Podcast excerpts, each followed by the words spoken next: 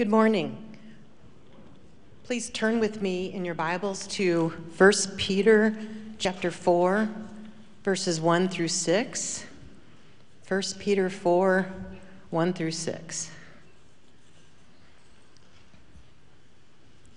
So since Christ suffered in the flesh, you also arm yourselves with the same attitude, because the one who has suffered in the flesh has finished with sin and that he spends the rest of his time on earth concerned about the will of God and not human desires. For the time that has passed was sufficient for you to do what the non Christians desire. You lived then in debauchery, evil desires, drunkenness, carousing, drinking bouts, and wanton idolatries. So they are astonished when you do not rush with them into the same flood of wickedness and they vilify you. They will face a reckoning before Jesus Christ, who stands ready to judge the living and the dead. Now it was for this very purpose that the gospel was preached to those who are now dead, so that though they were judged in the flesh by human standards, they may live spiritually by God's standards. This is the word of the Lord.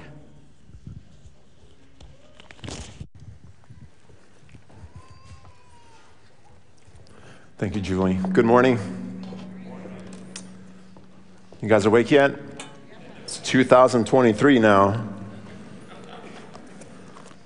Can you believe? Can you, can you tell me when was the last time we actually went through a chapter in the book of Peter, First Peter? Anybody? I can tell you it was last year. Was la- I know. My kids are actually um, telling me that, I, that I'm doing a terrible job, uh, job with my, my dad jokes. And um, the older I get, the harder it is to come up with good ones. So I, I tried. Right. So he, here's what I want to do before we before we dive into this wonderful text of Scripture in 1 Peter chapter uh, chapter four verses one through six. Uh, I just want to do a little uh, revision, just really quickly um, about what Peter, uh, who is he, and actually we're not going to talk about him, but why, why the letter. So if you flip to chapter one, if you have your Bibles open, go to chapter one with me really quickly. We're just going to run a, do a rundown here. This letter was written by Peter, the apostle, and when Peter writes this letter, he writes to a group of churches that were located in Asia Minor, like today modern Turkey. This was a church that was not written to one church, but to many churches. So this, this letter is going to be rotated and circulated amongst some churches. And during that time, those churches are facing a lot of hostility and persecution. As you can see in the first two verses, he talks about those who have been dispersed abroad, which means they're, they're, they're moving away from where they were because of what the gospel has, has caused in their lives. And then he goes through a, an exaltation. He talks about the new birth from verses 3 all the way down to 12 in chapter 1. And he talks about how blessed we are. Listen to this in verse, verse 3 of chapter 1. He says, Blessed be the God and Father of our Lord Jesus Christ. By his great mercy, he gave us a new birth. And then he moves into um, a declaration not only of praise that helps him to understand not only their situation, but also understand a little bit more about the, the main components that Peter's going to touch throughout the letter. And then he moves on to the new identity that they have now in Christ. And he does that through verses 13 all the way down to chapter 2, verse 10. It is right there after those verses that Peter does what I call the unthinkable. He, he in verse 11, all the way down to the beginning of chapter 3, he, he explains, if you look in here, how the suffering can actually be used as a tool for the gospel to, to represent their Savior. And all because they have been freed from their previous condition, which was a condition of sin before God, to a condition of freedom because of the blood of Jesus. But Peter was a smart individual. And he knew his encouragement here would not only perhaps motivate them to continue to do this, but he knew his encouragement would not stop the persecution from take pl- taking place. Peter did not have that power.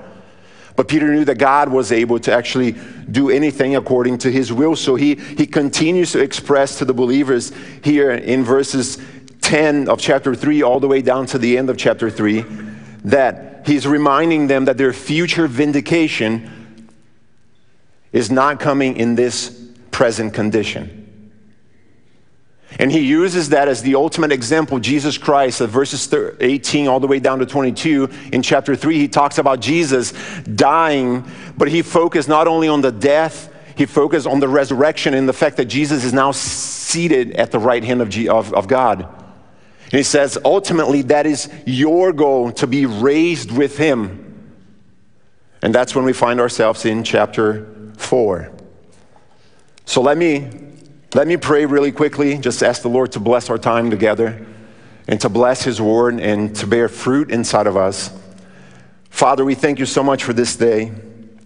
We praise you that you are the Almighty God. We thank you so much that today we can look at your word and we can, we can learn from you that you have called us to be equipped with the same attitude of Jesus so that we might be able to be accountable for the things that we've done on this earth because you have saved us. So, Father, open your, your word, open our hearts, remove me from, from uh, between what you want to communicate and the listeners here today, your people and your family. And I pray, Father, that anything that I say that's not according to your word, that you would remove completely from their hearts. We love you, Lord, but we thank you for loving us first. In Jesus' name we pray. Amen. 1 Peter chapter 4, verses 1.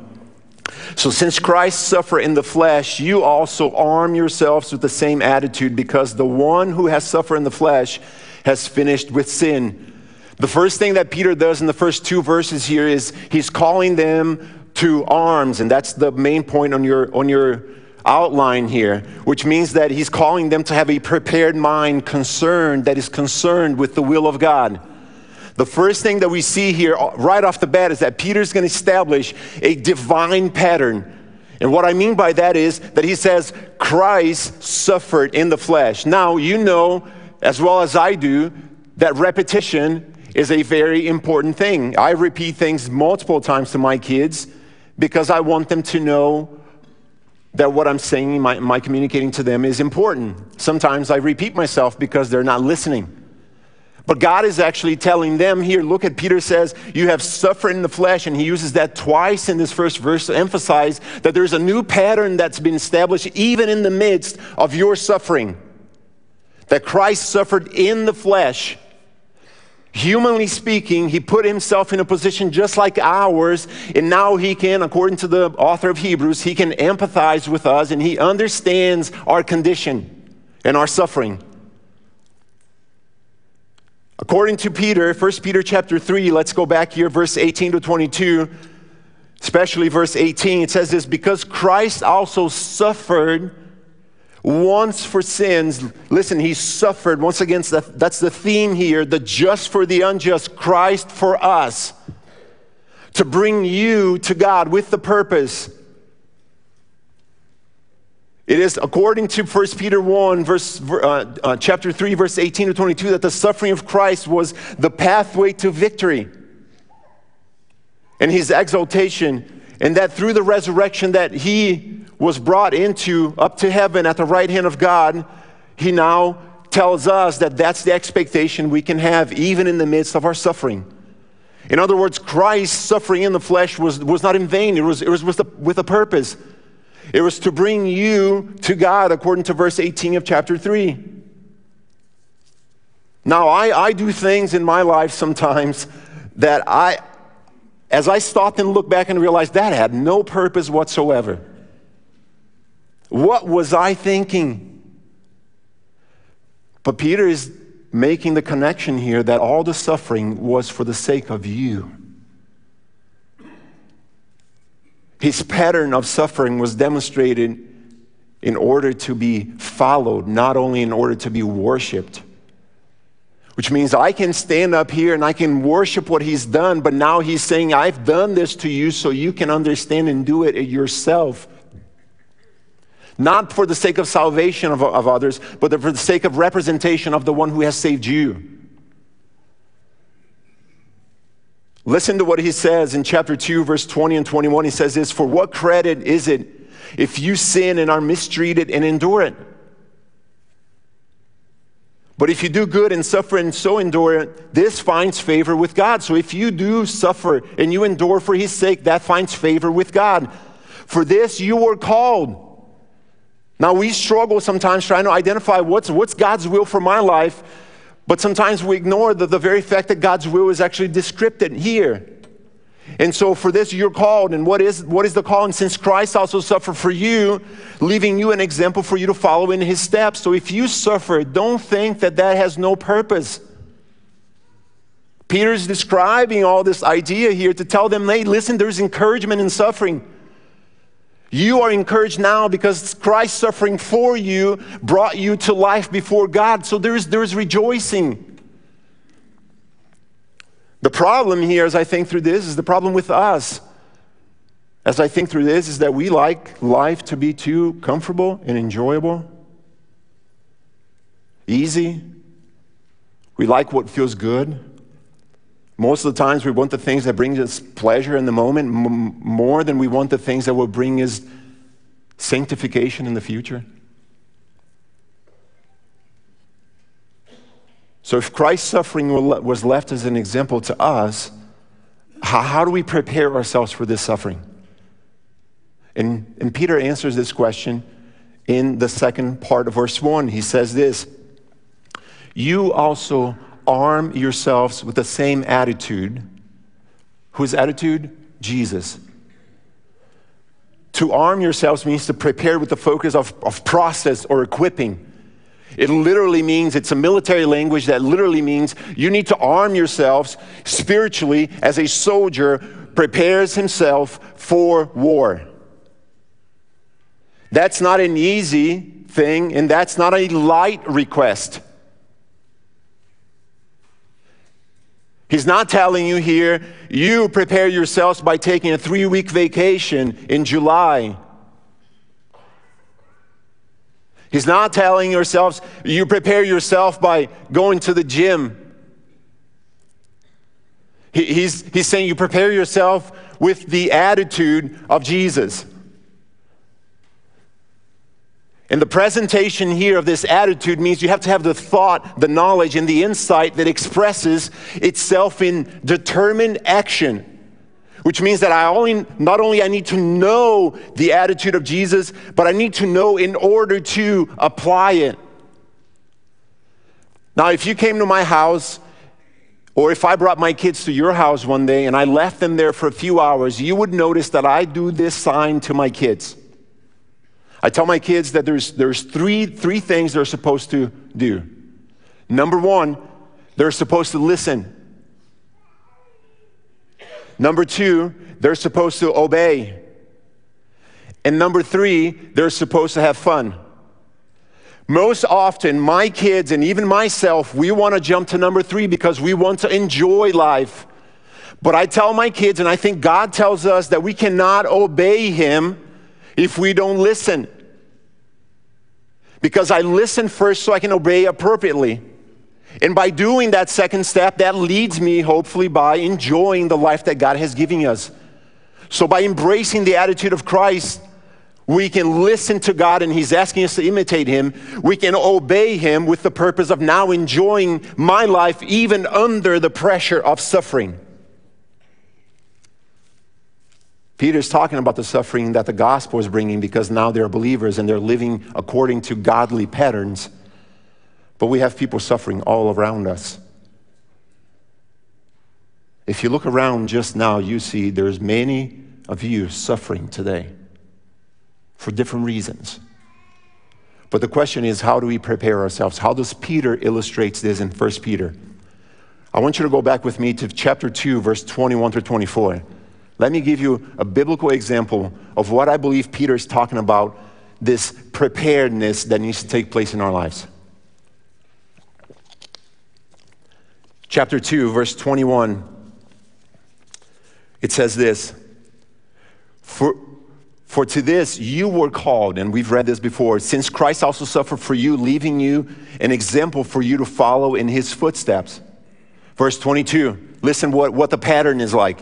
He committed no sin, which means the reminder here is do not let sin cause you to suffer. Christ's suffering was not based on his sin, it was based on taking upon himself your sin and my sin. Listen to what else. He says, Deceit was, was not found in his mouth. He was slandered by the Sanhedrin right before he, he was crucified. He was ridiculed by the Roman guards. He was betrayed by one of his own people, one of his own disciples. He was beaten and he was unjustly punished, even though there was no deceit found in his mouth. Listen to what else. When he was maligned, he did not answer back or he did not revile, as the Bible says here, in his suffering. He accepted injustice without retaliation. In fact, he accepted in silence. Listen to what else. He himself bore our sins, so he did that on behalf of others. All of that because he trusted God who judges justly. Now, if we use this pattern to put before us as a pattern of how we are supposed to live, let me ask you this question Did Peter ask you to arm yourselves with anything else other than Jesus? Did he say, arm yourselves with weapons of mass destruction? Did he, sell, did he say, go and find some physical training buy some more ammunition and guns? Or did he say, make sure you have a sharp knife that's able to cut somebody else's ear off? Because remember, that's exactly Peter's testimony. What he's saying to them is, I've done it. You don't have to do it. Christ has done everything for you. So prepare yourselves in him. And then he says, not only there's a preparation here, but there's an attitude that must follow. And I think the attitude is very obvious at the end of chapter, uh, verse 1 here in chapter 4. He says, He has finished with sin. Now he's talking to you. And how can we be finished with sin here? How can we do this? David says that suffering in the flesh indicates that our human existence is weak, fallen, and therefore subject to pain and death.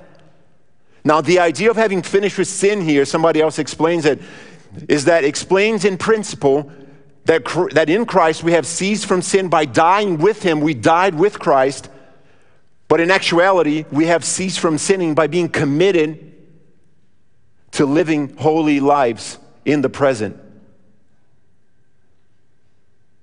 And that is significant because in chapter 1, verse 15, he says this He says, Be holy as God is holy. And then he ends in chapter 4, verse 2 here with the believer's concern. And that should be yours. If you want to leave here today saying, I didn't learn anything about the Bible today, you need to learn one thing. You need to be concerned with the will of God. Verse 2 in that he spends the rest of his time on earth, and he's talking about believers here, that now believers spend the rest of their times on earth concerned about the will of God and not human desires.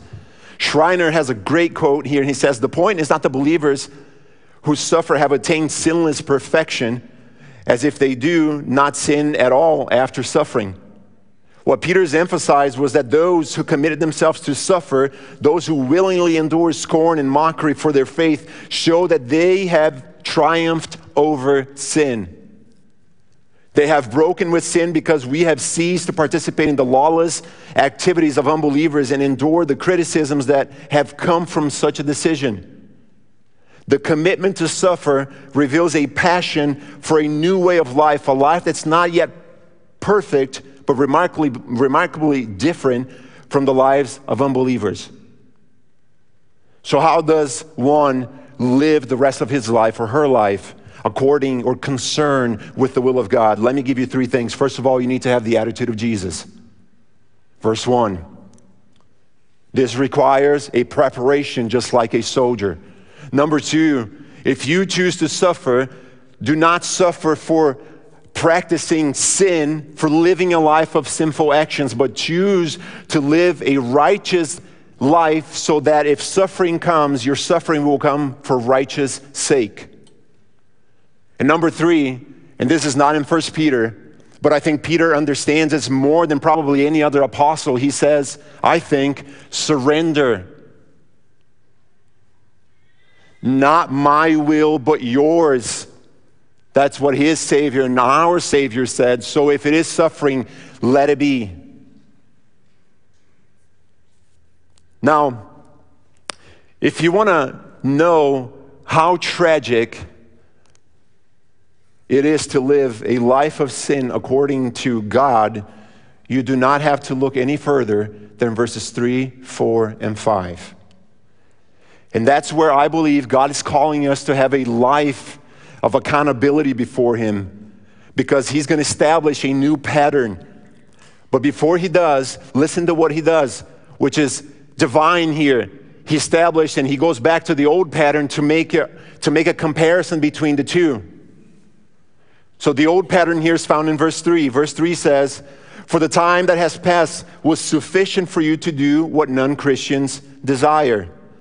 You live then in debauchery, evil desires, drunkenness, carousing, drinking bouts, and wanting idolatries. Now, Peter's warning here is that he's going to contrast these things that I just mentioned to you with, with verse 2, which says that we need to be concerned with the will of God. In, in reality, what he's saying is how you should not be concerned with the will of God is by doing the things of verses 3, 4, and 5. But listen to what he does. Verse 1 or verse 3 here, the first thing he says is debauchery, which means behavior completely lacking in moral resistant, resistant, restraint, I mean, excuse me. You're literally given into your body's desire. That's what he's saying. This is so dangerous, so dangerous that Peter says in chapter 2, verse 11, here's what he says Brothers, I urge you as sojourners and exiles, which means he's saying, listen, this land, this property, this, this territory that you're living in, this is not your home. So I urge you to remember that, and by doing so, to abstain from the passions of the flesh which wage war against the soul. You cannot serve two masters and please both of them. Second, evil desires. These are, are the sinful passions that drive people into such indulgence. This leads to drinking, partying, sexual immorality, all kinds of different things. And the combination of the two here are not only common today, but they were common 2,000 years ago, which means that the soul is waging war with the world. And in many people, because they're unbelievers, they do not understand the pattern that God has for them. Therefore, they're acting completely in a human desire. Drunkenness, carousing, participation in wild parties, drinking bouts, people engaged in just those activities for the sake of getting drunk. And then he finishes with idolatries, which relates to the immoral worship of false gods. Now, if you want to look at the human condition, in our stand before the Lord, apart from Jesus Christ, those are the things that are in us. And that is why Jesus was necessary. So the question becomes why should I abstain from those things? Why is this so important to Peter and to all the readers he's writing to? Because all these things, listen to me, CBF, all these things are temporary pleasures.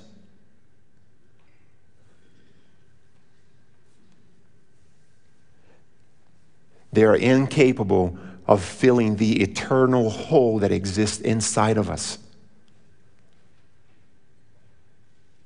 All those temporary pleasures, they overpromise, but they underdeliver.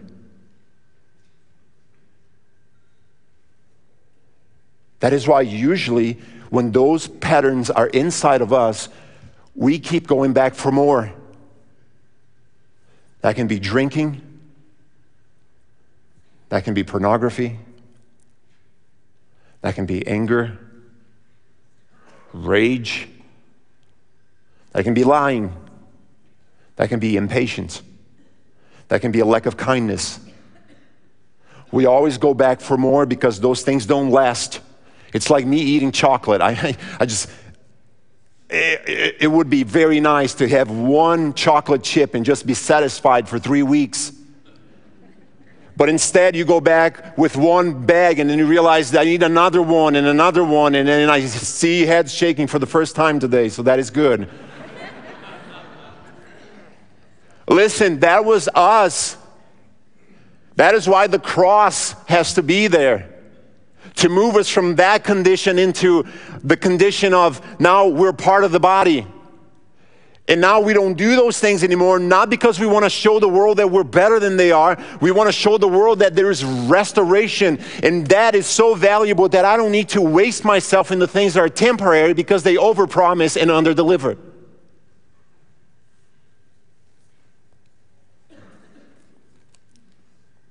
Now, listen to verse 4. So they were astonished when you do not rush with them into the same flood of wickedness, and they vilify you. Here we found the present suffering. Not only those things were bad, now Peter's going to talk about the suffering that, that they're going to face because they're going to be vilified by the things that they believe. To be astonished here, and I, and I looked this up multiple times because I wanted to understand what does that look like 2,000 years after he wrote in my own life. How can somebody be astonished with this guy that I look in the mirror and I see nothing special? To be astonished here means to experience a sudden feeling, listen to this, of unexpected wonder. This unexpected wonder was caused by a visible transformation, which means that we not only accept the gospel, but now we have to live the gospel. God didn't call us to be secret agents, He called us to be active believers. And so, this unexpected wonder was caused by a visible demonstration that Peter's readers were no longer willing to do what everyone else was doing. And this came from a life transformed by the gospel of Jesus Christ through the work of the Holy Spirit and by God's word. You can't go to Walmart or Costco or any other place and find the transformation that Peter is talking to us about right here. It only comes through Jesus.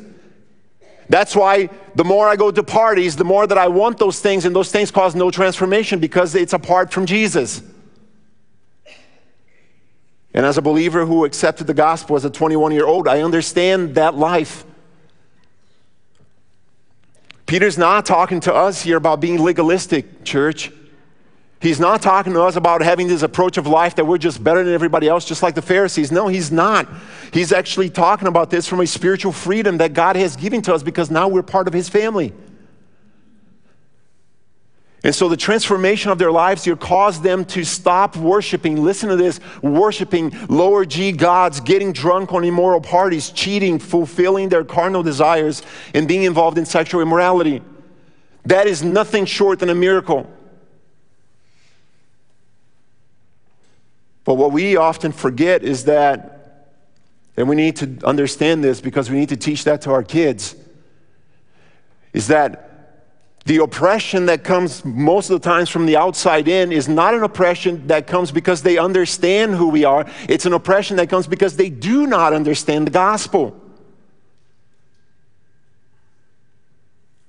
It's not like my kids now, they understand what buttons they need to push to get somebody else upset in my family. No, it comes because they do not understand the hope that you have, and that's why, that's the primary motivation.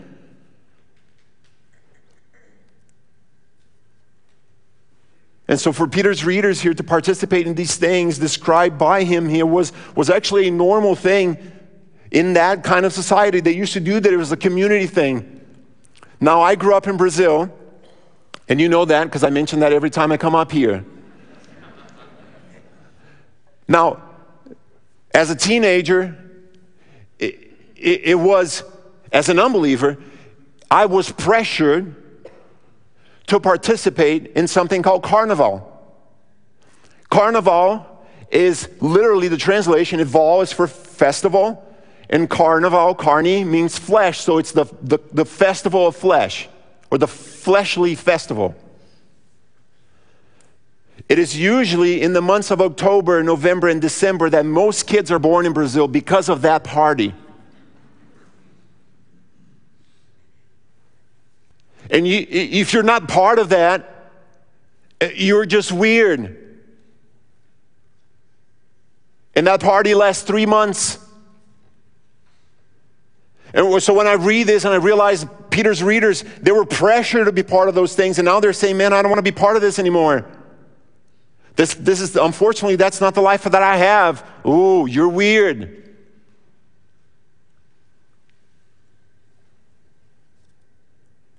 Now, and here's, here's the thing I've been mocked multiple times because I accepted the gospel as a 21 year old man in Brazil. I lost friends over this because I became a believer. But then I learned in my Christian walk that I gained what I, what I had gained through Christ was far better. I was, I was mocked for choosing to pray over God's provision for me in my own life just to realize that God would continue to provide. I was called many different names just to learn that my name had been written in the book of life. I was, I was labeled a religious person because I grew up not only in the largest Catholic nation in the world, but I grew up in what is now the largest Pentecostal nation in the world as well. So I was religious.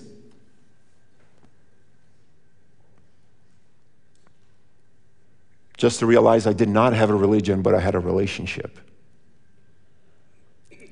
with the Most High.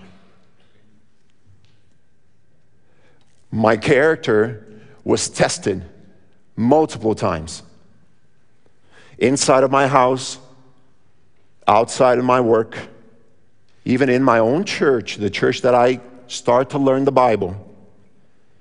Just to learn that the trial, according to 1 Peter 1, verse 7, says that the trials have shown proving character of our faith, which is more valuable than gold.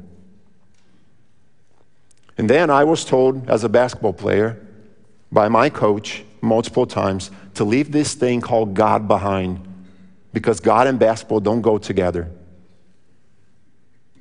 Just to learn that I was supposed to set my hope completely, according to verse 13 in chapter 1, on the grace that will be brought to me before Jesus Christ. Now, listen, the present sufferings here can be used by God to build a foundation in your own life. One that will neither disappoint nor promise, overpromise, and underdeliver. Verse 5 They will face reckoning before Jesus, who stands ready to judge the living and the dead. Now, we see Peter's promising here a future judgment. Now, let me, let me give you a word of caution here. Because I, I've met many Christians that sometimes I'm not even sure if, if they believe the same gospel that I do. And I'm not going to say that believers have not encountered me and probably asked, asked the same question. But there's a word of caution here in this verse, and I want to give it to you right now before we move forward. And the word of caution is this this verse here is not here to encourage you to seek revenge. But it's here to encourage you to allow God, the right judge, to, to, to avenge. He's the one that will judge all people, according to P- Peter here. And by encouraging them to persevere in their faith, and here's the encouragement you persevere in the faith and you leave everything else in God's hand. By doing that, Peter's actually communicating that God will take care of them. And if that is true, listen to, to me, CBF. If that is true, then God's going to take care of you and me as well. Because we do serve the same God. Now, listen to what we learn about this judgment here. Number one, I think there's, there's an account to be given for what we have done. It says here once again in verse, verse 5 they will face a reckoning before Jesus Christ, who stands ready to judge the living and the dead. This is a courtroom language here that's referring to a final judgment where Jesus actually will be the judge. He's going to judge the living and the dead here, which is a reference to all people. The second thing is the judge has already been defined. They're not waiting for the government to step in. This judge is Jesus. They're not expecting him to be to go through college and get his master's and PhD. No, he's, he's ready. He's the creator of the universe. He's the one who sustains everything. Third, not only the judge has been defined, but the judge is ready. And according to my calculations, this is almost 2,000 years that he's been ready.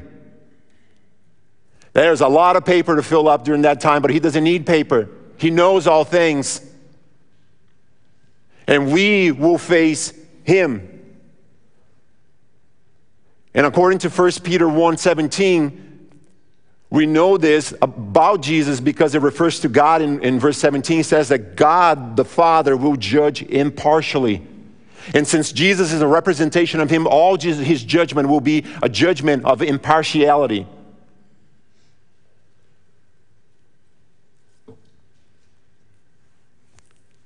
That's scary. The other day, my daughter was smiling, and I knew something was wrong. Yes, I guess you, some of you have kids, maybe grandkids. But I judge that situation incorrectly. She was literally just having fun. And I, as the judge of my own house, judge her actions based on my human condition, which led me to an incorrect final judgment, which incorrectly led to an incorrect punishment. This is not God. He doesn't make mistakes. He is the impartial judge who will judge all the living and the dead. Verse 6. Now, it was for this very purpose. Now, you realize once again here, God does everything with a purpose, contrary to your pastor up here. Now, it was for this very purpose that the gospel was preached to those who are now dead, so that though they were judged in the flesh by human standards, they may live spiritually by God's standards. Now there's a new standard here, and we're going to end with this. Finally, Peter's going to declare here that we must live our Christian lives according to God's standard. Not only we need to be concerned with God's will, listen to this. You're concerned with God's will, but God's will motivates you to live those standards every day. It puts you into motion. That's the reason why you, when you go to the gas station, you put fuel in your car. You don't put fuel so your car looks better. You put fuel so your car can drive. God has given us His will so He can direct us into living according to His pattern. And so, according to Peter here, the saving message of Jesus Christ has proclaimed, that He has proclaimed here to those who are now dead. What does actually mean? If you remember two months ago when we went through chapter 3, verses 18 to 22, we talked a little bit about this, and I'm not going to spend too much time here, but I think the dead here is just a reference to those who believed in the message, and now, for some reason, either by persecution, hostility, or some, something like that, they're not actually living anymore. Perhaps some of them had died and become martyrs because of their faith. And even though they were judged in the flesh, which means that the world was judging them, now they live spiritually because they are in Christ Jesus. So, in the eyes of the unbelieving world here, your demise, and listen to this, your demise may communicate that God does not exist, that faith is not real, that hope is not divine, and that eternal life is not only a myth, but that also Jesus is a fraud. And that makes you one too.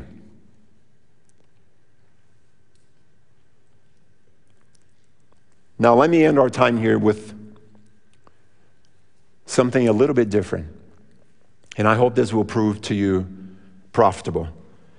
Peter ends this verse 6, this section here, by saying, by saying this, so that though they were judged in the flesh by human standards, they may live spiritually according to God's standards.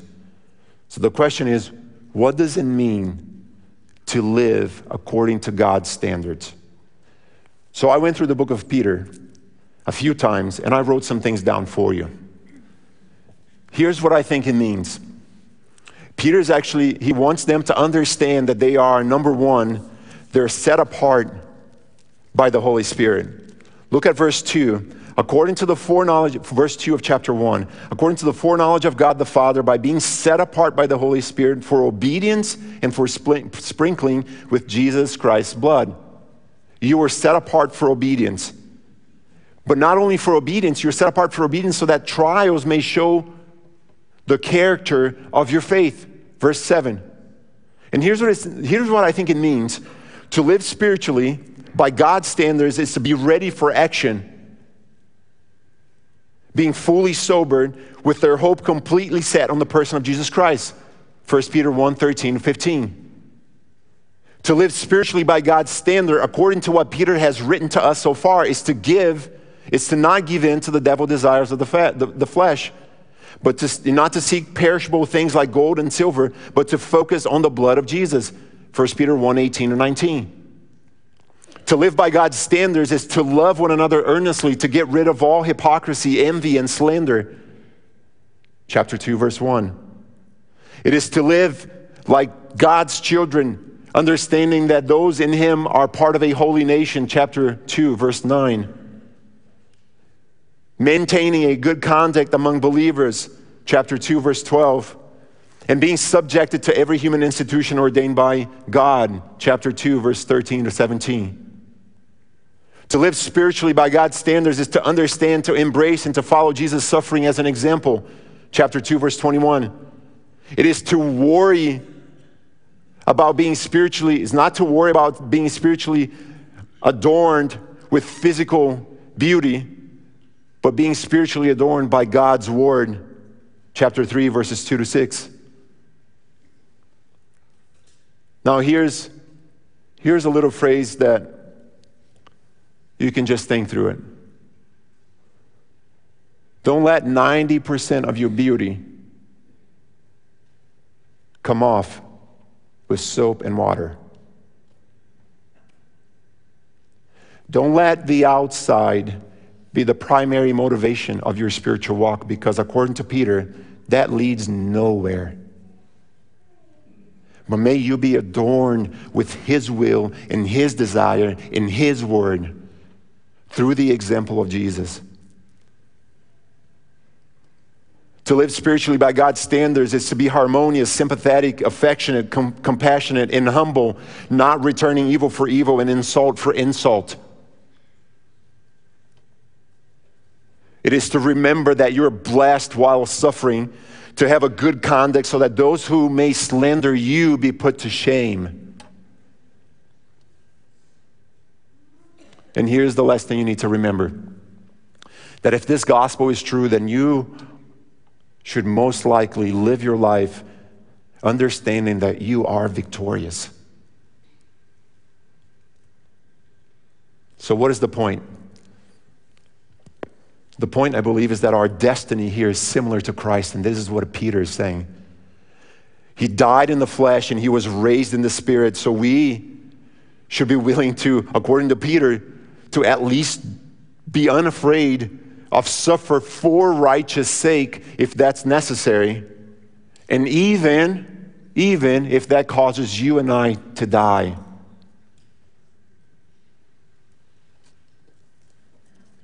Now you might say Maicol how is that exciting? I don't know. I haven't been there yet. But here's what I understand about life is that most times, if God has set the pattern for me and I'm willing to follow, once that time comes for major decisions and situations like that, He will give me grace enough to go through it. But a lot of times when I'm here and I'm more concerned about my own will and those decisions come, He might help me through it, but He might drag me through it so I can accomplish that in which He wants for me. But here's one thing that either way, how you choose to go, Christ has set the pattern, and his attitude is the one that Christ, that Peter wants us to follow, so that when those situations come, even in the suffering, that we might be able to represent him well. And so, in the meantime, here's what I want you to do I want you to arm yourselves by having the same attitude of Christ by being concerned with His will, with God's will, and by remembering that you once were in that life that was opposite to what God wanted for you, but now through the new birth, He is giving you a new life in Jesus Christ. So let's live according to His standards. Heavenly Father, we thank you for this morning. Oh, your word is so powerful. And Father, I pray that you would teach us to be humble, that you would give us an attitude that reflects your Son, that we would be able to be not only ambassadors for the gospel, but that we would be able to honor you. Father, I pray that if suffering ever comes, that if we ever have to go through suffering for the sake of the gospel, I pray that you would use this time now without suffering to prepare us for that moment. But in the meantime, help us to arm ourselves with the attitude of Christ so that we can be accountable to you for the life that you have transformed in Jesus' name.